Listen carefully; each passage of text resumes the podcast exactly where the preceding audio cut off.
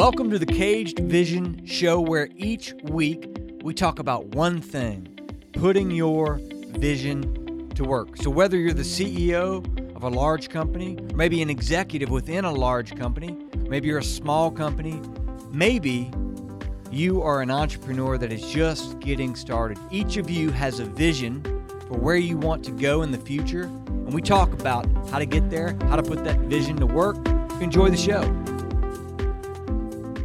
Hey everyone, welcome to another episode of the Caged Vision podcast with Carrie Rome and Lisa Beck. and Lisa. 2019 is the year of experimenting and trying new things to make sure that we are bringing all things important to our Caged Vision listeners to unlock their caged vision. Yes. wow. That was different. A little different. That's it was okay. a little different, but we're striving to be different. We are. So, And and and if you so if you've listened to anything we've said and and, and that sort you said okay i'm going to do something different i'm going to unlock my cage vision and you've started you may find yourself in the middle the messy middle. the messy middle because the middle is messy so after you start there's a whole there's a whole you know there's a whole bit of encouragement and, and confidence and getting the idea down and on paper and going but after you start well It gets messy. you're going to need continued encouragement and confidence. So what we have is a book called the messy middle, appropriately enough. appropriately enough. And so we've taken some wonderful quotes and sections out of it. We're going to play the sections or and or read some of the sections. And then Lisa and I are going to talk about what that meant to us. I hope you love this episode. If you do and you want to see or hear more of this, let us know. All right, so here we go with the first part. The thought of friction may make us bristle, but it's not synonymous with difficulty. The standard linguistic definition recognizes this friction is derived from the Latin word fricar, meaning to rub, and generally means a force that opposes relative motion between two objects. Rubbing in opposition to something instinctively sounds like an undesirable experience, a disagreement, a struggle, a fight. And so, over time, we've come to connote friction with negativity. But on the whole, rubbing things together creates, not destroys. Friction gives us heat and fire. It quite literally moves mountains. Rubbing two people together may cause arguments, but it also makes babies. Friction is a positive force in all walks of life precisely because it's only when we're in opposition to something that we learn how to move forward. Okay. Lisa, we're starting with friction. So when I heard this, and as you read this, you know, um, a lot of people shy away from friction. And when you when you start something and you're you know you're you're launching the uh, part of accepting that the path that you that you that you started on that it may be a little bit different sometimes it's hard to accept that. And I think this concept of embracing friction is pretty important.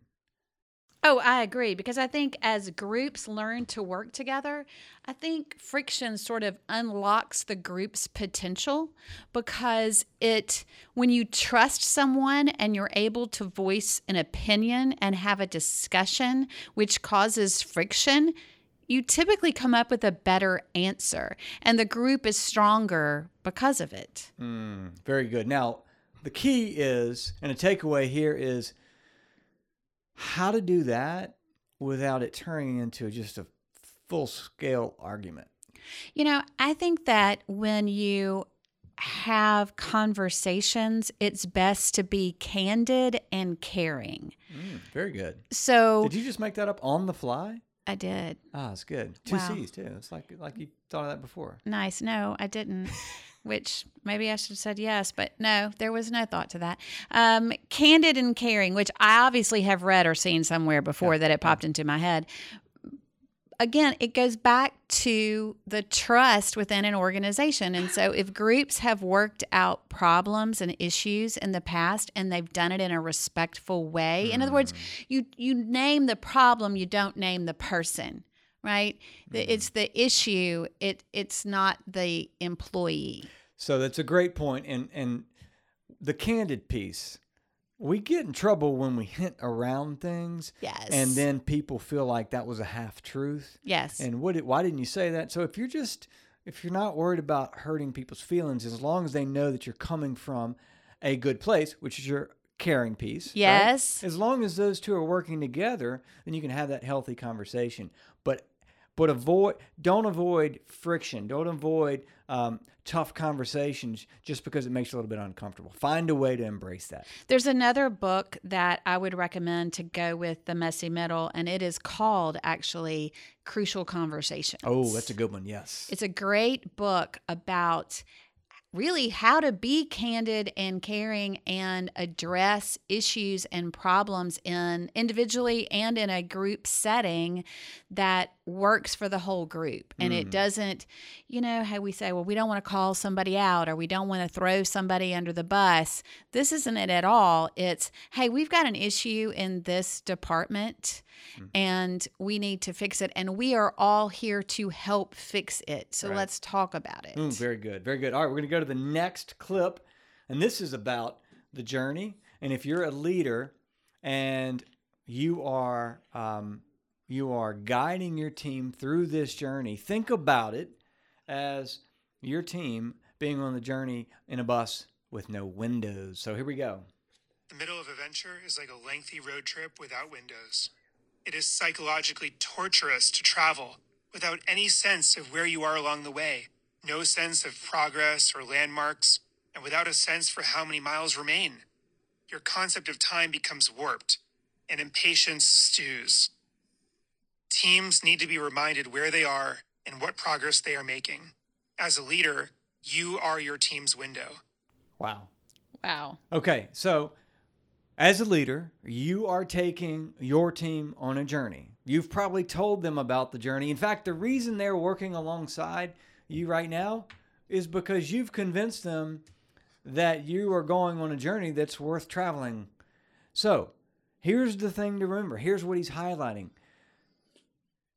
You know the journey. It's in your head. It's the, it's that caged vision that you unlocked your team doesn't have the visibility that you have. It is mission critical that you find a way to effectively share that vision. Give them windows to the journey because without those windows, like you said, it's a long, windy, don't know when I'm going to get there, and people give up. I love uh, how it goes on to talk about it's your job to be a storyteller Mm. because it's your job as you're leading this team on this windowless bus to describe the scenery that's going by. And what that is, is the history and how it relates to the future and how that relates to your vision. And so you have to paint that picture for them. So, so good, Lisa. Well done. All right. The next one is my favorite. It talks about um, a bulk. Think of a bulky weightlifter. Okay, and and think of that, and uh, it kind of makes a, a a jab at the weightlifter to prove a point. And so here we go. Just as weightlifters, bulging biceps make them great at lifting weights, but terrible at scratching their own backs, larger companies tend to gain weight disproportionately and trip over themselves. I have come to call it corporate obesity. If you've worked at a heritage corporation, you've probably witnessed the following phenomena. Discussions are more about who owns what and who reports to whom, rather than how you're going to make something happen. Emails are more about who should solve problems than how to solve problems. Teams spend too much time figuring out how to circumvent other teams to get something done rather than getting everyone aligned. The BCC field gets too much action, and emails typically end with passive aggressive, or sometimes just plain aggressive, comments or condescending questions. Okay, so Lisa, back to your point about being open and honest and caring and candid. Um, email is is probably one of those where we just get in our own way. Think of the bulky, right, super muscular but can't scratch their own back, and think about companies as they grow big. They just he called it corporate obesity, which is a bit of a sensitive word, but it's so true. Organizations spend more time, and it seems the bigger they are, they spend more time talking and planning and emailing and talking about who should be doing what than actually doing the work. Oh, I agree. And I think that he made a couple of great points like being passive aggressive or using the BCC field because you want somebody else to know where you're telling somebody else, but you don't it this is all just if everyone would work together as a team and quit trying to kingdom build within a company. Mm. I mean, this is about aligning everyone towards your vision. And if you don't align everyone towards your vision, then they each have their own version of the vision. And if you're out of alignment, then corporate obesity occurs. Yeah, and you you brought up the point in a term, um, kingdom building, and we've both heard that before. Think about it: if you're a leader, where um, you you focus on sharing your vision, you focus on sh- uh, demonstrating the windows, showing, making sure that the team always sees the vision, where we are, what's coming, versus one that's protective and kingdom building. Over time, that is going to flush out. Corporate politics may win short term with the kingdom builder, but over time, it's not going to work. Okay, so the next clip here is uh, talks about vision, and so let me jump into that here. Remind yourself that progress is vision paired with initiative. The hopelessness you're feeling is a common phase that precedes progress. We often feel the weakest just before our immune response kicks in. Progress is vision paired with initiative. Oh, I so love that. perfectly said. So perfectly said. When he talks about it, you feel the weakest right before your immune system builds in. I mean, there's so much of that where, again, let's recall the, the book. The book is titled The Messy Middle. This is talking about once you start, okay, the things that you're going to experience as you go through it. It it's, it's, it's that, it's that y- you don't, don't feel like it's just you. And when I read this book, I I've probably uh, bookmarked this book and highlighted this book more than any other book. There's so many quotable things that, that really just jump off the page for me. And maybe it's because I've been doing business eh, for 14 years now, and it seems like one big messy middle. When Dave Stein, our very first engineer, found a picture of an old 2007 strategy document for Behance. This one page document from five years earlier outlined all of the things we planned to do and, gulp, the time frame in which we would accomplish our goals. He came into my office with it, laughing. Wow, are we off? While our mission to organize and empower the creative world had not changed, the initiatives we were planning, the order of operations, and the timing were all indeed laughable. I tried to remember what I was thinking five years ago. I was ambitious and passionate, but completely naive about a few things. How much the feedback we'd get would change our priorities, how much our vision would narrow as our business grew, and the effort required to execute any of these ideas. Nevertheless, the plan served us at the time. If nothing more, it helped us recruit new people and get aligned around a potential future. So, Lisa, that point right there where he didn't realize how much his vision would narrow as they grew. Now, that is probably something you would not expect to hear on the Caged Vision podcast. But what that means is focus. He's talking about we started, we launched, and you'll see a lot of companies that they start, and when they start, then once they have their, their start, their vision expands and it's popcorn thoughts and it's everything to everyone.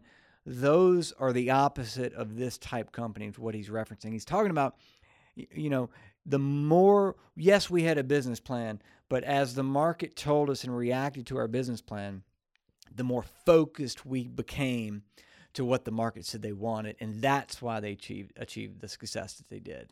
There are times I think that when you start broad and companies don't listen to the market and they don't adapt, and that also puts you in the messy middle because you don't know what it is you're trying to achieve. Mm, very good. Yes, absolutely. So this is another one of my favorites. This is talking about measuring too many things. Oh, I love this And one. And this is so true because in today's oh my I mean, gosh. it seems like we, we do anything to measure anything, whether or not it should be measured at all. So here we go. Avoid too many measures, because the more numbers you're tracking, the less attention you pay to any of them. Some teams I've worked with, especially in large companies, have built large digital dashboards of dozens of metrics that become the focus of every executive meeting. The problem with reviewing so many measures at once is that the conversation and suggestions are split across all of them rather than focus on the few that matter most. Measures that are easier to move than others will naturally get more focus. Measures that are easier to move get more focus. Lisa, how many times have we seen that? Think about in, in a project plan when dates move. It seems like there's this obvious big rock that we have to tackle. There's this huge decision we have to make, and we spend an hour talking about a date that's easy to move. Well, and I think the other thing that we look at is people, for instance, uh, and I'm going to give a, a banking example because it's an easy example, but we could also do it on a, any sort of sales team. People might look at units sold. Yeah. Right. If we're measuring units sold, but what we really should be measuring is profitability. Yes. Okay. Or revenue, because it doesn't matter if I sold 100 units but I discounted them 50% to sell them, then we look at the revenue made and everybody goes, well, the revenue's down. Oh, but we sold 100 units mm. and our goal was to sell 100 units. So I think he's correct in that you've got to choose the metrics that matter the most. What is it? Measure that matters. There's another Measure book. What matters, Measure yeah. what matters. Yeah. Um, and and ignore some of these other things that we want to we want to measure 5,000 things. Yeah. No. And just because you can measure anything doesn't mean you should. Or it doesn't mean you need to put it into some sort of management dashboard that because you're going to get lost in the numbers. Yeah. And when I go, when we go out and we talk to um, executives and we show them addicts, and I've had executive teams come and say, well, we have this and here's our dashboard and it's got bells and whistles and numbers zipping by. And, and the executive says, "That's not what I want. I want to. I want to measure the, the three things that are going to drive the key results. They're going to help us achieve our objective. That's what I want to measure." All right, last one. This is my favorite. Maybe a bit controversial, but we'll listen to it in context. Oh, what's a little controversy? Uh, right, Had I subscribed to the just say no mantra everyone else was focused on, I would have missed out on some of my most important opportunities. Consider whether or not an opportunity is aligned with your genuine interests. A great litmus test for whether you should do something is if it distracts you. Something that doesn't distract you from everything else in your life is unlikely to ever get sufficient attention from others, never mind the attention it deserves from you. Distraction is a form of natural selection. Distraction is a form of natural selection. So I wrote this on LinkedIn and it got it got some comments. But here's when I first thought of that, I immediately went to someone that can't get focused and they're um, they're always distracted. And of course, I thought about cell phones and uh, social media. Um, but I thought about if you cannot control that, if you can, if you're always distracted you can't get work done, you will fall behind and you will fail. But that's not what he meant. No, that's not what he meant. That's not what he meant. What he said is if it distracts you, and I, I think I cut it off too early, but if he just if it distracts you and you can't let it go, go with it. Because you're going to put the most energy into something that you have a commitment to. Oh, yeah. Yeah. That is so good.